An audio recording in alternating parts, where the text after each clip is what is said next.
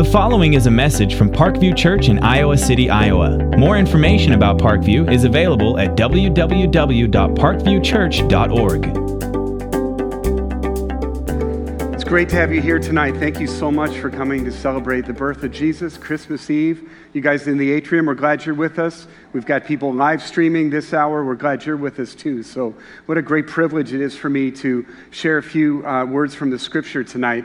If you have a Bible, you might want to turn to Luke chapter 2. That's where we'll be. If you got a bulletin when you came in, there's an outline there that you can follow along as we talk. So, um, we got going in the Christmas spirit in our family back in October. I was coaching a basketball team at a 8 o'clock in the morning practice at the North Liberty Rec Center back in October. And during the whole practice, on the other at the other gym at the rec center, there was a waffle breakfast going on. And so the whole morning we're just like for one that had a couple spots open. And so I said, Bethany, let's go sit there. And so actually I said, Bethany, let's go sit by Santa because there was kind of a heavier guy there that had and he said, I, I am Santa Claus. Like I'm a mall Santa. It's like, no, you're kidding me. He goes, yeah, no, I'm a mall Santa. And so we talked for a while. I didn't know there was such things as, like, there's a conference every year in Denver uh, for mall Santas. There's like three to 500 mall Santas that all go. And it's pretty, it's a ritual. Like they learn how to, you know, groom their beard and how to keep the weight on and different things, how to, how to handle the questions that you get and that kind of thing. Apparently there's a code. Like if you say, hey, brother in red, that's the way you identify other Santas. Like if you're just out and about in public or have you been good this year or something like that, that they got. So I did some more research too. Um, so there's a Santa that made $30,000 one year, being Santa from Black Friday to Christmas Eve, all right? And so I learned that they go through a lot of different things, a lot of different training. Uh, every mall has its own private bathroom, and usually Santa gets to use that bathroom instead of like the public one, as you can just imagine. That would be hard to, eh, whatever. So be Santa and go to the public bathroom. So there's that. Um, also, they get some pretty interesting requests over time. So, like, one, one kid wanted a giraffe. Like, how do you bring a giraffe? One kid wanted an elephant. Uh, one kid wanted Elmo to come visit, you know, for Christmas, that kind of thing. What's hard too, I guess, oh, there was one kid that kept saying, I want to E. He's like, You want to E? What? I want to E. And so when he's trying to figure out what she's saying, his lap got warm and he realized she's saying, I want to pee. And so there's some sometimes occupational hazards to being a Santa. So but what's hard is sometimes you read some of the hard things that sometimes, like a kid will ask Santa for things like, you know, our family's really going through a hard time. My dad doesn't have a job. Could you give my dad a job? You know, and it's just like, that's hard. Or even harder things, you know, like sometime this year our family lost somebody or somebody is far away. Can you bring them back for Christmas? Can you bring them home. And so there's those gut wrenching things too. And so what I want to start with tonight is most of us are a little bit too old to go sit in Santa's lap, right? And to ask for things or hurts or things that we want. Um, so I'm asking, like, who's your Santa tonight? Like, when you get older than kid age to go sit on a mall Santa's lap, like, what do you do with your deep hurts and your longings? And, and, and how can you know for sure where you're going is going to be a place where those needs are met? And that's why I love Luke's gospel. Um, let's turn there if you, if you haven't already. Luke chapter 2. I really like Luke because we are told flat out why Luke wrote his gospel. And it's back in chapter 1, and he tells us that um, there were many people that had sat down to write the story of the life of Christ. And so Luke said there are many people that have done that and many eyewitnesses. And then in verse 3 of chapter 1, he says this It seemed good to me also having followed all things closely for some time past, to write an orderly account for you, most excellent Theophilus, so that you can, may, you can have certainty concerning the things that you have been taught. I love Luke's gospel because it's a personal letter written to his friend named Theophilus. From what we know, Theophilus was somebody on the outside of the whole Jesus story. He was maybe a latecomer to it. And what we also know is Theophilus was probably a man of prominence in some way. He was called Most Excellent Theophilus. So here's a guy that has a lot to risk. Like, if I'm really to trust that this story of Jesus is true, that Jesus was born of a virgin, that God, God came to earth as a man, if I'm really to believe this, this could really cost me some things. And I have some hurts and I have some needs in my life that how can I know for sure that this Jesus story is true? And we live in a time where a lot of people are concerned about fake news, like what's true and what's fake. And a lot of people treat this weekend, this Christmas uh, story, as a legend or as a story. But, but I would suggest tonight, and as Luke is writing his gospel, this isn't a story that you can have certainty. The key word that we just read was that word certainty. When it was used in other places in the New Testament, one time it was used of some people who were locked away, some prisoners locked away in a prison, and they were locked in. It was sure, it was secure. And so that's what Luke is saying. This is a sure story. These aren't myths and fables, but this is legit. You can bank your life on this. And so, as Luke told the story in chapter 2, he said, In those days, a decree went out from Caesar Augustus that all the world will be registered. This was the first registration when Quirinius was governor of Syria. One thing you'll see Luke do, he was a historian and a physician. Uh, Luke would have loved Iowa City. He would have loved to live here, okay? And so a lot of times you see in his gospel, when he says an event happened, he'll, he'll highlight it or he'll mark it with other historical events or leaders of the time. And so you see that, you see him doing it right here. And he goes on to say, when all went to be registered, each to his own town, uh, Joseph went up from Galilee, from the town of Nazareth to Judea, to the city of David, which is called Bethlehem because he was of the house and the lineage of David, to be registered to marry his betrothed who was with child. So, what you see here is while all these earthly kings are setting up censuses, and as Mary and Joseph could say, Man, we have to travel to Bethlehem to register for this census, it looks like Caesar and Quirinius are calling the shots. But what's really happening is that God is writing his story, his narrative of the birth of Christ. Because 700 years earlier, a prophet named Micah said the Messiah would be born in Bethlehem. And so Luke is showing us all this. These are the events going on, but God is writing his story of the birth of his son Christ. And Luke says that as they were there, the time came for her to give birth. And she gave birth to her firstborn son and wrapped him in swaddling clothes and laid him in a manger because there was no room for them in the inn. So, a couple things here. They traveled about 90 miles. I've never had a baby before. Those of you that, uh, that have, like, can you imagine in your ninth month of pregnancy traveling three days, most likely on a donkey, uh, again, 90 miles, and, and then you're giving birth. And there's no place for you, there's no bed, there's no room. Uh, you're in a stable, your baby's being laid in a manger. These are the humble circum- circumstances to which God's son was born. You know, a historian would look at that and say, you don't make stuff like that up.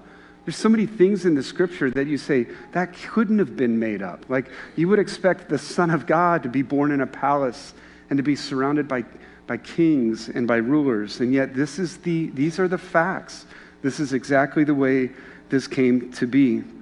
And how simply it just says that, that Mary gave birth to her first child. As far as we know, Mary's mom wasn't there.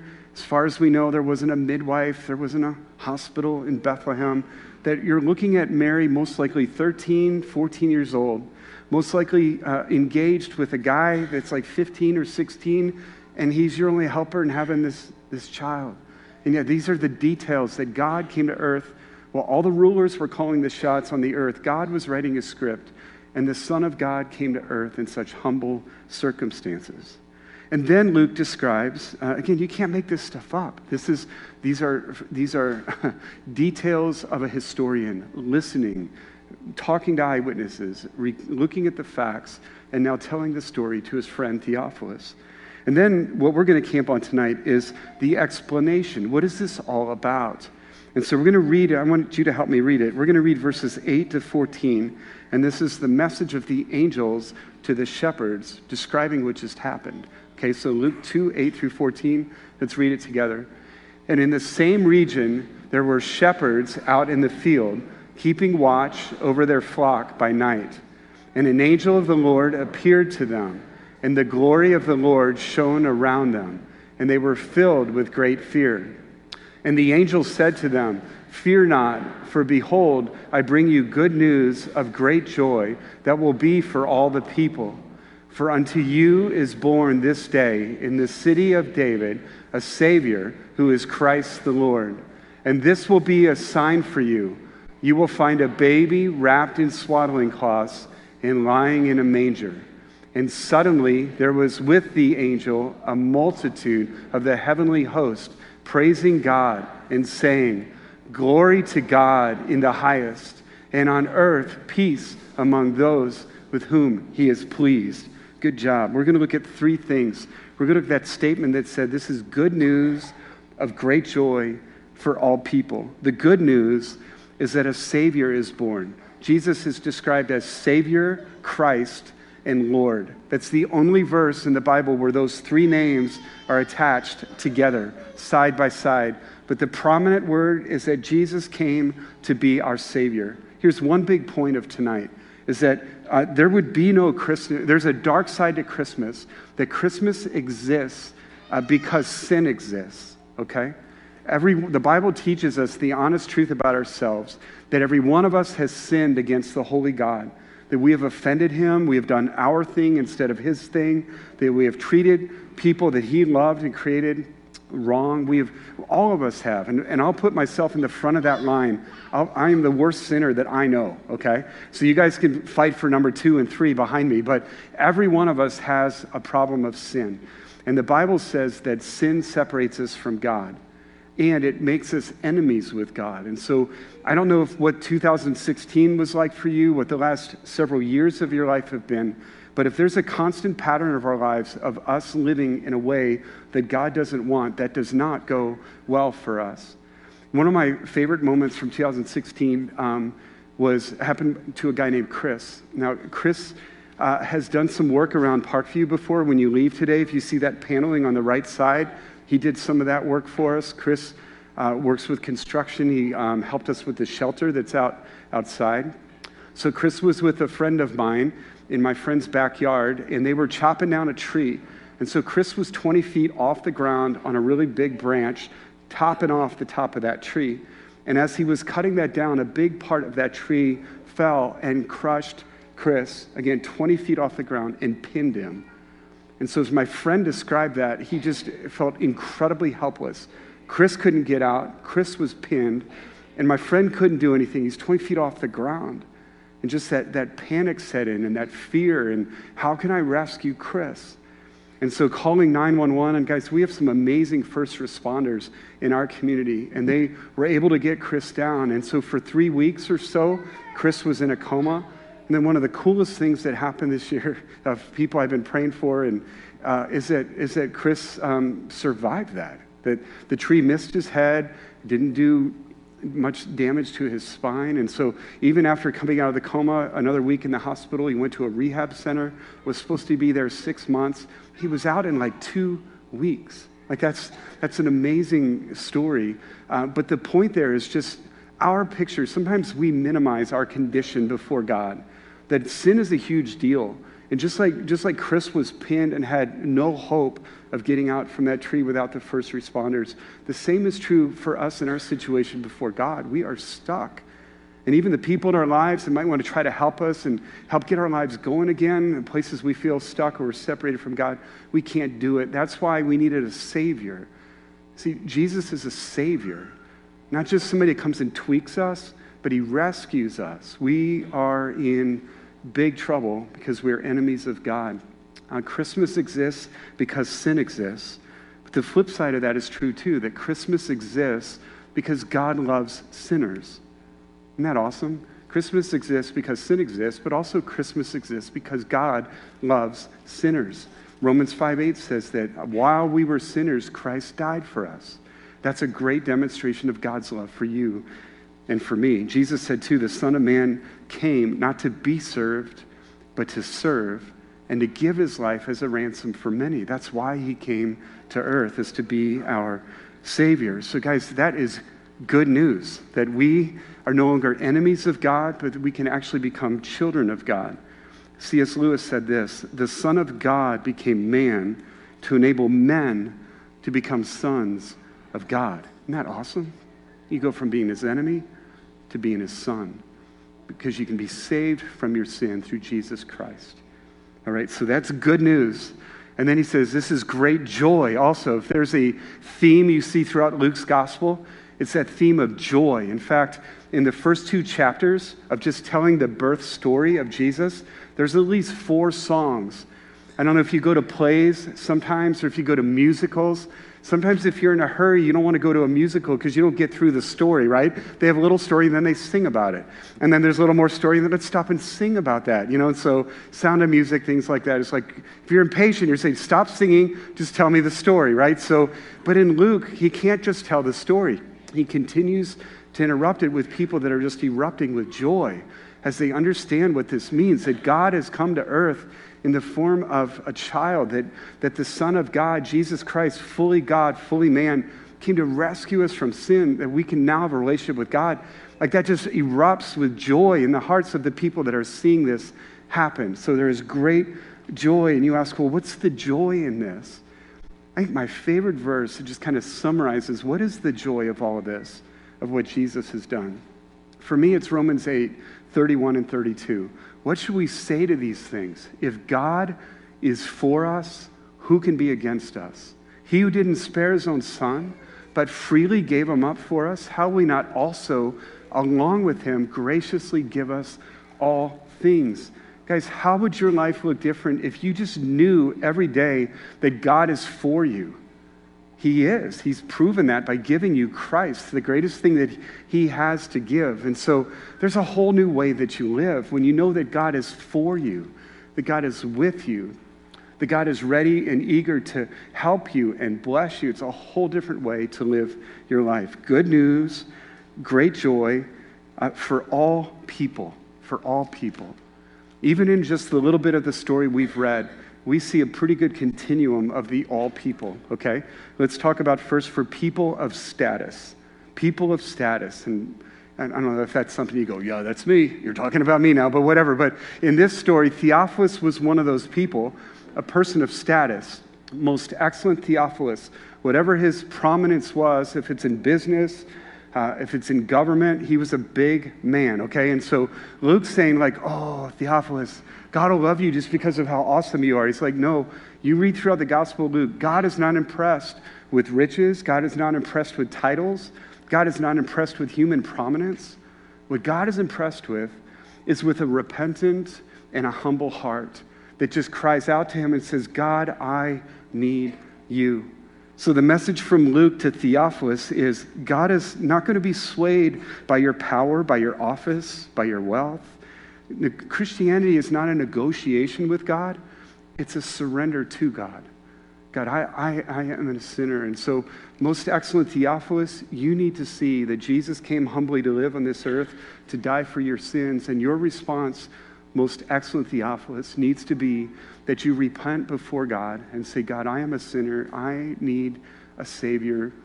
Please forgive my sins through Jesus Christ. Rescue me. And so it's for all people, it's for people of status. Some of you guys um, know that um, Jeff, one of the pastors here, his son in law is Ben Zobrist, right? And so, if Cubs fans, like 2016, huge year for you, they won the World Series. Ben was the MVP. Uh, the last two years, Ben has been on the World Series winning team, right? So that's pretty awesome. When they had the victory parade for the Chicago Cubs, five million people. Was anybody there? Anybody here? There? So um, one of our pastors was there. So, but um, not Jeff, one of the other ones too. But um, but he got to speak in front of like five million people. They estimate were there, and he just talked about Jesus.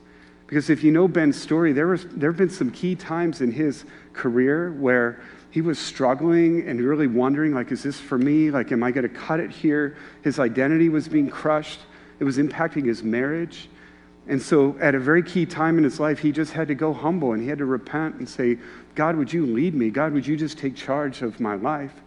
In your bulletin there, I've given you a link where you can just kind of read his story, or we've got some hard copies of that. But the gospel is for all people, and even those that Theophilus or the Ben Zobrist or whoever it is getting the headlines, you, you need Christ, okay? And, and so this message is for all people. Let's go maybe where maybe more of us would identify. I'll put myself more in this category of people with no status, all right? Look at who God wanted to hear the message of the birth of his son first. It wasn't the kings, it wasn't Caesar, it wasn't Quirinius, it was the shepherds, right? So in Jesus' day, if you were a shepherd, it wasn't something like you aspired to, it was something you got stuck with, right? You couldn't do anything else, so you'd be a shepherd. Um, sometimes shepherds weren't allowed to testify in a court of law. They didn't, they didn't trust shepherds. Shepherds couldn't worship with everybody else for a couple different reasons. You wouldn't want shepherds hanging out. They smell bad, like all this stuff. But out of all the people on the planet, who were the ones that heard first the message of Christ? It was the shepherds. Guys, you need to know that the gospel message is incredibly inclusive. Anybody, anybody can come to Jesus. Theophilus or a shepherd but it's incredibly exclusive. Is that the only way you receive the gospel? It's the same for the rich or the poor, the shepherd or Theophilus, is that you come humbly before Christ and you admit that you need a sinner, or that you need a Savior. You admit that you're a, a sinner and that you repent of your sin, and you ask Christ to be your Savior. The gospel is for all people. You guys, as a pastor, I've had the privilege this year of seeing people that aren't in the limelight, but people that are in the in the ditches and in the throes and in the battles of this life and, and about whatever you want to, whatever blank you want to fill in. If it's battling for a marriage, if it's battling cancer, if it's to the extent of losing a child and just seeing families in a cross section. One thing 2016 will, I'll remember is that there are people that in the trenches are clinging to the hope of the gospel. And God is showing up for them, and God is being real to them, and God is giving them strength and hope. This gospel is for all people, for all situations. Okay, so it's for the prominent, it's for the people with no status. I just want to make sure you're getting this that this is for you, that, that Christ has come for you. That was the message of angel to shepherd. This is for you. I want to say the same to you tonight. This is for you. And so if you're, you know, like, I'll see you next Christmas Eve, or I'll see you maybe at Easter, like you're only here a couple times a year, you just need to know that this gospel is not it's, it's, not a, it's not a ritual, it's not a legend, it's legit, it's true, and you need it. It's for you. And so, my encouragement to you, just like the angel said to the shepherds, hey, go, a sign for you is that you'll see a baby in a manger, and then you'll know all this is true. My encouragement to you is if you don't believe this tonight, if this is still kind of somebody drug you here or the family just brings you, here and you're doing your duty, you know, for the family, taking a hit for the team to be in church on Christmas Eve. Let me just encourage you, this is true. And I encourage you to check it out. And one resource we have for you, there's a book called The Case for Christmas. It was written by a guy that was a complete skeptic. He was a Chicago Tribune writer, just couldn't, didn't believe any of this stuff. His wife kind of drug him along. But as he investigated these things, he found them to be true. Just like Luke said, I've investigated these things, Theophilus, and this is true. You can trust this. And so I put that out there for you. And that sometime, I think, as you're putting the pieces together, here's what God's calling you to do. In your bulletin, I'm calling it under, like, how do you respond to this? Under the ABC section, that you admit that you're a sinner, you believe in Jesus Christ, that he came to die for your sins and to give you new life. And then you confess that. You tell a friend, that you need Jesus and that you've trusted Jesus, or, or you tell, I would love to hear that tonight, or, or one of the leaders here, or the friend that brought you, but you confess to someone that I am following Jesus now. So just follow those ABCs. And guys, the holiday time is a great time. You're with family, you're with friends. This is a good time to just ask each other do you, do you believe this? Do you, do you understand the truth of Christmas? And so, so the gospel is for you, this message is for you. And then I just want to say one more thing. This, this message, this good news, is for the people that you share it with. It's for the people that are around you that don't know this yet. And so, one of my favorite things, I, just seeing you guys coming in and out in the foyer, both services, I love this week. I love this weekend because I just, as I see you, I just see so many stories of, of people who have taken this, this message that God has given you, and you're sharing it. I think of just many ways throughout Iowa City that you guys, week after week, are just out caring for people. You're loving people. You're pointing people to Christ. God has blessed you. Now you're blessing them. That's awesome. As your pastor, I love seeing that. And I love seeing how you guys do that even globally, that we have right now 44 global workers. Those are people that are in different places of the world uh, talking to other people about Jesus. We have two that are in Ukraine here tonight with us, back visiting family. That's awesome. We have people in Jordan, people in Iraq, people in China, people in Egypt, just all over because they have learned so much and they can't help but to want to share that with others. And so, so thankful for this church and the way that you guys live this out, that this is true, that God has blessed you, and now you want to be a blessing to Iowa City and to the nations. And so, um, this is truly good news, great joy for all people. And so, um, the team's going to come and lead us in a couple more songs. Um, this is uh, a weekend where a lot of times people worship during the weekend, and as members or regular attenders, we're not going to take an offering tonight. There's some baskets on your way out, but if part of your worship rhythm is giving on this weekend, you can just do that as, as you're leaving. If you're visiting with us tonight, that's not, that's, you're just here, and we're so glad you're here as our guests. But I'm so excited to see what God is going to continue to do through the gospel, through you, and through this church in the year ahead. So let me pray for us, and we'll just continue to worship tonight. Jesus, I thank you that we are talking to a living Savior, that all these facts that we're reading about and celebrating this weekend, that you were born of a virgin, that you were born in a stable, that shepherds were the first to hear about it, these are all true things that happen.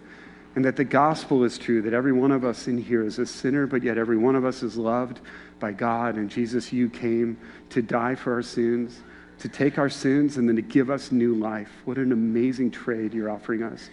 And I pray if there's people here that have not accepted your offer yet, that, that God, this would be the weekend that, that people would trust you and, and ask you for this gift of salvation. God, thank you for this church. Keep us humble. God, as you have blessed us in so many ways, we want to be a people that bless this city and the world. In your great name we pray. Thank you for listening to this message from Parkview Church in Iowa City, Iowa. Parkview's mission is to love God, love others, and serve the world. If you live in the Iowa City area, we invite you to join us in person for services every weekend. You can get service times and directions, download messages, and get news and information about Parkview Church by visiting www.parkviewchurch.org. You can also contact us by phone at 319 354 5580 or write to us at Parkview Church, 15 Foster Road, Iowa City, Iowa, 52245.